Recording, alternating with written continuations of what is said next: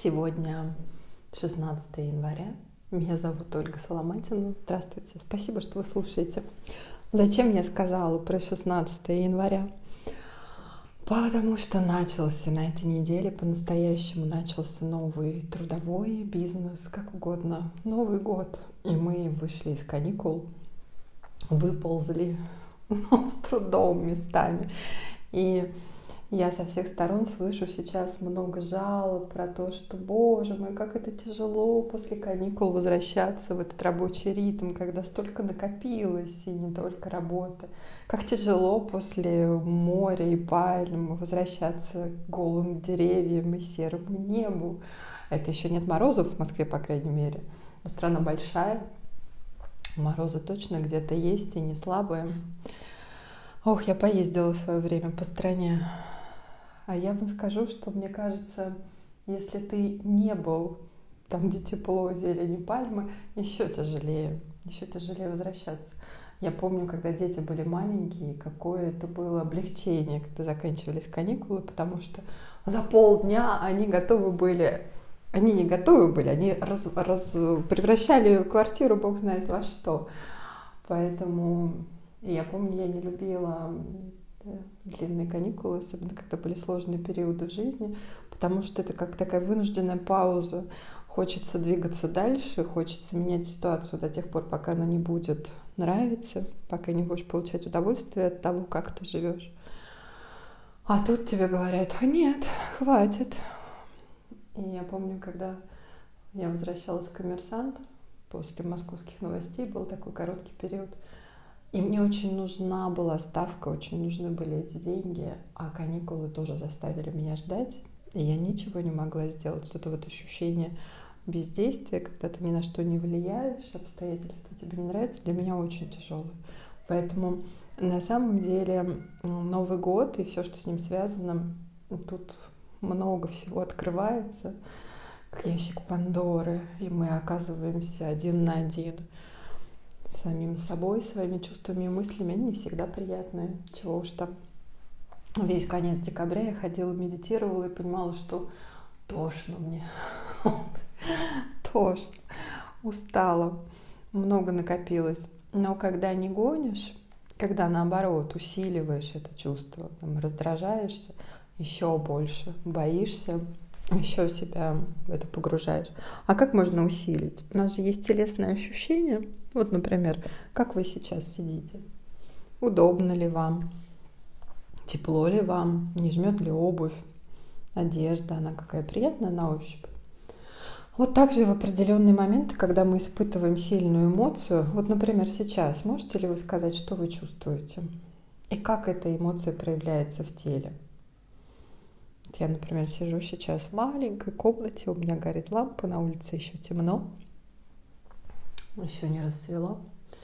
Дети ушли в институты, и я понимаю, что мне нравится с вами говорить. Странное ощущение такой интимной связи. И это выражается в том, что я улыбаюсь, мои щеки расслабленно улыбаются. Что чувствуете вы? Как эта эмоция выражается в теле? Вот, и если я хотела бы, например, усилить это чувство радости, я должна помочь своим щекам растянуться и улыбаться больше. Таким образом буду радость чувствовать. Если бы я боялась, у меня часто от этого сжимаются плечи, голова уходит вниз, да, как бы плечи поднимаются. И я понимаю, что да, для того, чтобы усилить это, а после усиления мы освобождаемся, тогда я сжимаю еще сильнее плечи, еще ниже опускаю голову. Спустя какое-то время спрямляюсь. Работает. Потому что работает с двух сторон. Эмоции воздействуют на тело, тело воздействует на эмоцию. Мы можем этим управлять вполне себе. Как мы здесь оказались? Вообще я хотела поговорить про прокрастинацию, почему я в нее не верю. Ну, давайте постепенно к этому придем, потому что это тема сегодняшнего подкаста. Да, и когда начались вот все вот эти жалобы, а еще, знаете, как с близкими, мы же тоже не проводим с ними столько времени, как когда наступают каникулы. И кризисы неминуемы. Поэтому, если вы можете сказать, ух, наконец-то каникулы закончились, я вас понимаю. Но тут новый стресс, да, мы давно не работали, и теперь это тоже большой-большой стресс. И я почему еще, кроме того, что слышу жалобы, я сама на самом деле, вот с понедельника у меня книга в редактуре, и я понимаю, что это как-то странно. Я вот вообще не лентяйка, и даже какое-то сопротивление начать трудиться у меня нет в этом году. Но понимаю, что это очень странно. Я себе отмечаю каждый день, что я буду заниматься только этой книгой. Все. Все остальное так. Мелочи, гарнир, по чуть-чуть. Но в итоге, к концу дня, я, просматривая свой день, понимаю, что я делала все, что угодно, но не занималась этой книгой. А я много лет вот э, за собой наблюдаю, за, за много множеством авторов и журналистов, и писателей, и специалистов. Я знаю, что не бывает просто так. То есть если человек, ну, конечно, бывает ленивый человек, да, который готов делать все, что угодно, лишь бы не делать. Когда он отлынивает, и часто это осознанно, это одна история. А если вы труженик, если вы, например, все другое делаете, а от чего-то избегаете, то, что назвали прокрастинацией, сказали разделить на кусочки, есть слона по бифштексам и так далее. Я на своем опыте убеждалась, что это не работает. И что если мы к чему-то не приступаем, значит, на это есть веские основания, какие-то причины. И вот сегодня четверг, получается. Ну, и получилось, что только вчера, в среду, то есть три дня потеряв, я вчера поставила в уши Джо Диспенсера с медитацией, взяла палки для скандинавской ходьбы и пошла ходить. Вот, час, час, час я ходила. И я понимала, что в этот момент, что вот этот час мне был просто необходим. Я отлынивала от книги, потому что мне очень важно было прочувствовать напряжение, которое есть во мне, которого я хочу избавиться. Ну и объективно еще тоже, как получается, все равно во время медитации только думать невозможно. Я анализировала то, что происходило эти дни. И знаете, надо объективно смотреть на реальность. То есть есть наше желание, а есть еще реальность. И как, например, ну вот сейчас очень много документов. Сейчас мы заняты этим каждый день, и много, когда тебе сказал нотариус прийти сейчас или адвокат, и во многом я от себя не завишу. И очень сложно что-то пытаться планировать и выдерживать эту систему, а книга — это погружение вглубь. То есть это не то, что можно сесть на полчаса, потом еще на полчаса. Это только вхождение, чтобы вспомнить, чтобы перечитать. Это уже несколько часов. Да, я понимала, что я игнорирую реальность. И поэтому я пытаюсь сделать то, что сейчас, в общем, было мало реалистично. Потому что в приоритете были документы. И это то, что надо было сделать ограничено во времени. И получилось, что благодаря вот этой прогулке, благодаря медитации, благодаря вообще осмыслению, что происходит, я перестала себя ругать я перестала чувствовать себя виноватой, что я должна, я сама решила, я хочу сесть за книгу, я не сажусь. Я перестала задумываться прокрастинация, да, в которую я не верю. Вот я нашла истинную причину. То есть объективная реальность, которая не давала это сделать. И какая-то суета, отсутствие диалога с собой, то, что не давало это увидеть. И я, знаете, вспомнила, ну, мы же такие умные, да, но, но и, и я же это знаю, и сама вам об этом писала, но мозг все время устраивает нам такие игрища, игрочки. Все время обманывает, и меня в том числе. Помните, может быть, я писала перед Новым годом, что я давно отказалась от линейного планирования дел, потому что, ну, в моем случае как-то это не работает совсем. И я думаю о том, какие чувства я хочу испытывать. А еще очень важная вещь, вот как-то это было очень популярно, тайм-менеджмент, куча книг по этому поводу. И в мою привычку как-то вошло, знаете, планировать день от и до. Вот как я стала, и там чуть ли не каждый, ну, каждый час точно, я знала заранее. И забавно пересматривать эти ежедневники тех лет, потому что поражаешься, сколько туда было всего, хочется сказать, странное слово несуществующее. Много-много туда помещалось, и вроде бы чувство гордости переполняет, но при этом вот ощущение какой-то изжоги, что-то не так, что-то с этим не то. И потом я стала думать о том, что из моей жизни ушла магия. Я стала ужасно этого жаль. Потому что вот это волшебство, когда тебе помогает, когда, например, ты едешь и знаешь, что с паркингом в этом месте очень плохо, но ты мысленно просишь Николая Угодника, Вселенную, человека, который там припаркован, уехать, чтобы ты припарковалась прямо около входа и минимально месила грязь ногами, работала.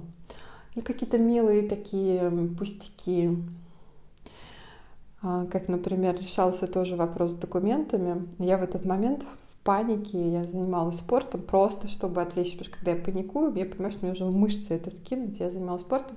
У меня в ушах была аудиокнига «Дом на краю ночи», и там Святая Агата. И я только вот в этот день, именно когда я думала, что, пожалуйста, дайте мне знак, скажите, как надо действовать. Надо дать полный назад, или наоборот продавить, или, или как, и паниковать, или просто выждать. Ну, когда, когда вот та самая ситуация, опять, как с Новым годом, когда не можешь влиять на ситуацию, не понимаешь, как тебе действовать.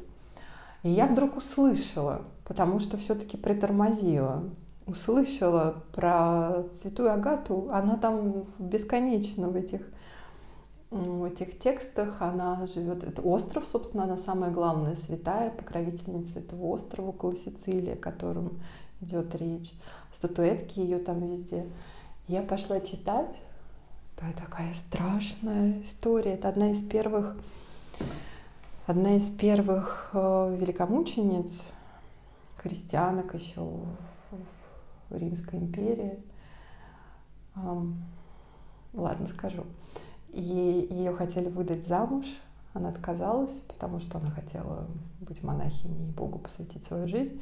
Ей отрезали грудь и мучили, и, в общем, она умерла в мучениях, но не отказалась от своих убеждений, от веры. Такая девушка была героическая. А удивительно, я стала потом гуглить, смотреть, что на Сицилии есть такие украшения, не украшения, есть такие сладости – когда делаются бисквиты, сверху заливаются белой глазурью и цукат сверху, как вы понимаете, что это символизирует. Кажется, дикость, дикость, и как это можно съесть. Но в Испании я постоянно сталкиваюсь с тем, что ее культура, литература, искусство, оно такое дикое, оно такое принимающее и любовь, и боль, и символ, да, каждая святая всегда, каждый святой изображается символом того, с помощью чего он был убит. То есть если крест распяли, то с крестом. Если там колесо, колесо то значит колесовали. Яд, ну и, собственно, отрезанная грудь. Вот у святой Агаты, я когда увидела эти иконы, просто мне стало страшно, страшно. Вот, но с тех пор любопытно, что весь январь, весь декабрь святая Агата периодически появляется рядом со мной – опять в каких-то текстах, здесь, в соборе рядом. Даже когда мы были в Барселоне, я делаю фотографию, потом смотрю на нее, а там магазин, магазин с бижутерией, который называется Агата. Вот, вот такая магия ушла из моей жизни. Мне кажется, что она очень знаете, как нет творчества без э, легкомыслия, без игры, также, мне кажется, и жизнь женщины становится механической, как у робота, если вот эта вот магия, вот это вот все уходит. И поэтому я с таким удовольствием возвращаю сейчас. А возвращаю как? Когда я поняла, то, что я говорила про планирование, что когда день плотно записан, ну не запишешь же, как в фильме про барон Мюнхгаузена, там подвиг с 9 до 10, или там чудо с 12 до часа, так не бывает. И я поняла, что, о, нужно оставлять Вселенной время. Я теперь планирую полдня, и полдня оно течет вот как, как получится. И в этом оказалось очень много удовольствия. И даже самое интересное, что успеваю я больше. Потому что вчера, вот встретившись с собой, прокрастинировав, можно было бы сказать, но спиной вообще-то позанималась, и мозг успокоила. Я села вчера и за час потом перед сном сделала больше, чем за три дня до этого для этой книги. Поэтому я всегда, вот всегда говорю своим авторам, что если вы не пишете, это неспроста. Не ругайте себя. Лучше пойдите на прогулку, лучше займитесь спортом. И, кстати, не случайно именно физической активностью есть даже исследования стэнфордские, как обычно. Есть Шарлотта Бронте и ее сестры, которые писали прямо о том, что если мне не пишется, я иду штопать носки или мыть посуду. Именно вот переключение на телесное, получается, возвращает нам магию вот этого контакта с бессознательным, получается, потому что творчество все там. Иначе творчество очень механическое, то, которое никого не затрагивает в итоге. И к чему я вам это все говорю? К прокрастинации, которой я не верю. В то, что я хочу вас поддержать в вашем хождении в этот год. И если вам не хочется, прямо скажите себе честно, я не хочу. И ничего страшного в этом нет. И дайте себе побыть с этим не хочу. Хотя бы пять минут, даже полчаса, да даже целый день, но просто осознанно. Знаете, как в газете обычно дедлайн же есть, и штрафы нельзя, нельзя не сдать текст, потому что будет дыра на полосе. И часто авторы весь день мучаются, пытаются себя усадить за компьютер, но вместо этого серфят по интернету, пишут письма, хохочут с невероятным чувством тяжести от того, что не делают. Я всегда говорила своим, «Ну, пожалуйста, идите и с чистой совестью ленитесь, как хотите это называйте, набирайтесь сил. А потом вы придете, но все равно в последний час перед дедлайном будете писать. Ну так зачем себя мучить, если можно великолепно провести время, а потом собраться и быстро все это написать. Вот я хочу напомнить себе и поделиться с вами, что, ну, если уж не получается, ну, и бог с ним, и дайте себе вот этот вот волшебный период как-то набраться сил. Может быть, как раз в это время мозг сложит пазл, и вы быстро потом все это сделаете. Потому что, как это называется, чувство долга, да, чувство долга, вот эта мышца, когда мы на надо делаем, она тоже конечная. Могу про это в следующий, например, или какой-то из подкастов записать, потому что это тот ресурс, который исчерпывается, причем в течение дня. Очень интересный механизм. Но пока на этом остановимся. Хорошего вам 2020 года. И просто сегодняшнего дня. Счастливо.